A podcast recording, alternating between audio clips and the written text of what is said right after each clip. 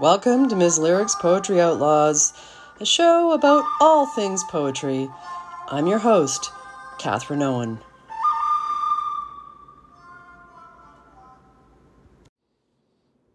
Good morning, Outlaws. It's just another gorgeous June day in Edmonton at my home, Delilah, in the John Deere Writing Studio. And I'm looking out the window and seeing the leafed trees, the blue sky, a magpie bopping along a branch. And I'm going to start a new series today for season eight called Improv Thoughts, which may or may not semi replace my series Grr, because improv thoughts can include gurs and also yays and other forms of reaction to art and the world in which we inhabit and create and endure sometimes.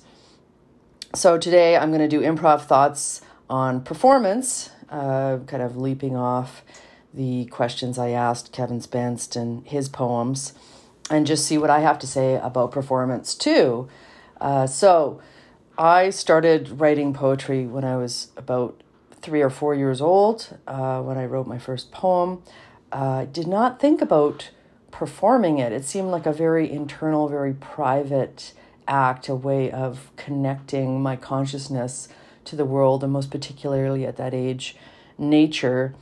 And throughout my uh, elementary school years, I wrote mostly short fiction. Uh, well, it was short fiction, but it was supposed to be novels.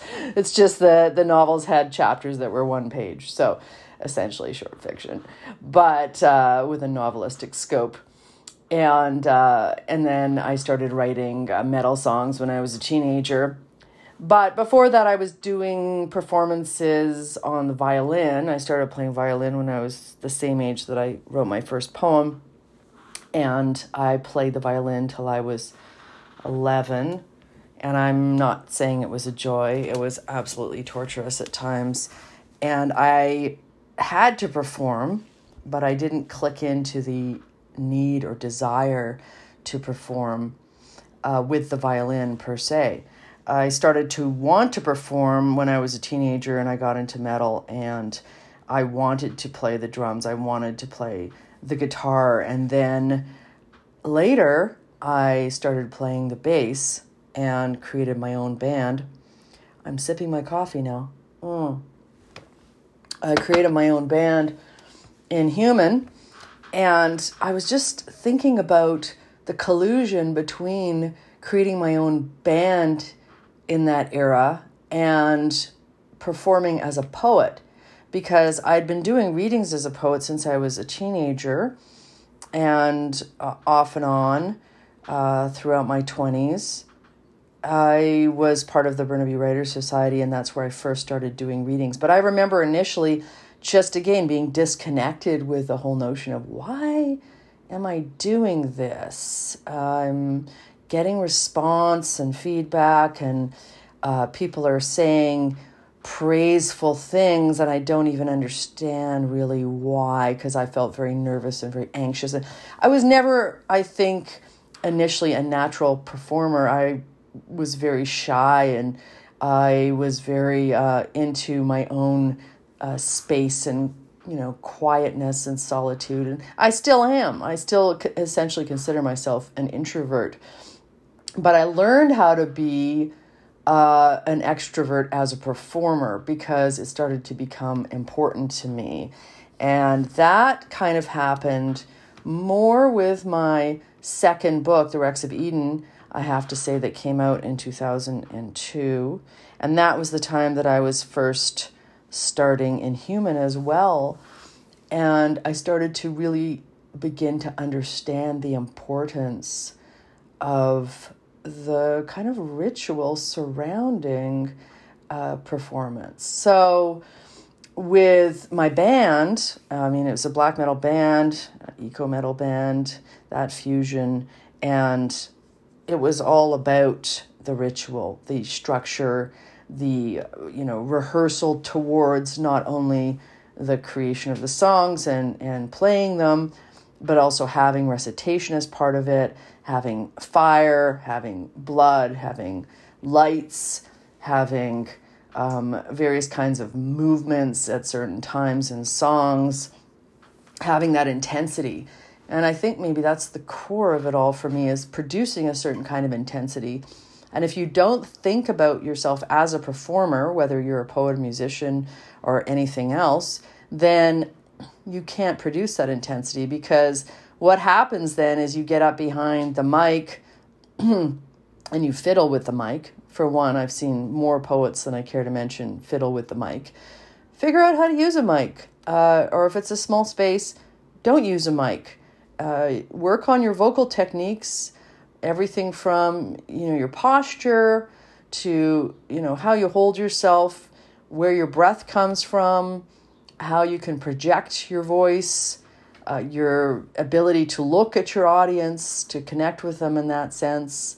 It's kind of a seeing unseeing process that goes on where you look at them, but you don't get hooked on one particular person and their reactions, or say whether somebody might be leaving in the middle of your reading, or you know something that's uh, disruptive to you and could discombobulate you. But you kind of glide and soar over and through that and then you know getting up and the first thing you say is um uh, it's not the way to begin a reading or even i get irked by people getting up and going oh hi yeah i'm uh, i'm happy to be here yeah so thanks for inviting me so you know um, that type of preamble I think the preamble, you can kind of put it somewhere else. You can definitely be thankful and grateful and happy people are there, but maybe that's not the first thing you want to do as a performer. So I realized as a poet, starting around then, and of course, developing the way I read throughout many tours. I've gone on 12 cross Canada tours at this point, would have been 13 if not for the pandemic with my 2020 collection, Riven I so I uh, I developed certain modes of being in front of an audience, behind a mic, and so forth. And you know, having been playing, you know, I played with Inhuman for eight years and Hellgren for a year and a half, and that whole world of preparing to perform, performing, and responding to audiences, and realizing that you're there to put on a show that certainly assisted me as a poet because it's actually much harder to perform as a poet just by yourself, your little old self. So you have to work harder at your techniques because the poetry doesn't have the music with it necessarily and it doesn't have other players to back you up and you don't have them to interact with. So you really have to feel confident. And the ways i feel confident is i get up and the first thing I do is either recite a poem from memory, or I sing a bit of a song, or I turn a poem from my book into a melody and I make it thematically connected somehow to what I'm reading. Um, or if I'm doing a miscellaneous reading, like I just did from a bunch of different chapbooks, I just get up and read one of the poems without preamble, without introducing it, without saying anything other than you know, somebody has introduced me with my bio, and then the audience has a basic sense of who I am, and I go from there. It doesn't even matter who I am. You're there to do a performance. You're not there to make excuses. You're not there to complain about the weather or your health or anything like that. You're there to give the audience a transformative experience an interesting one, an educational one, a fascinating one, one of intensity that they will remember. You can even bring, there's my cat being performative. You can even bring a little instrument along, like I saw Phil Hall do, uh, played a few tunes on his guitar at first.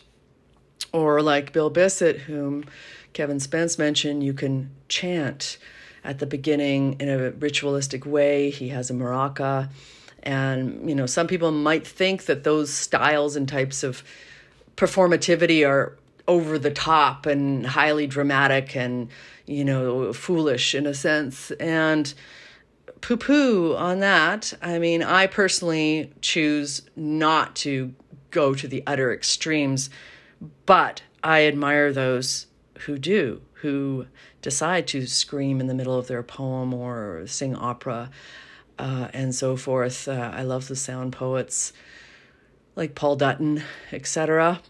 So yeah, performance. It's it's a crucial part of being a poet. It's not something that's optional. You can take it in many many different ways and channels and modes.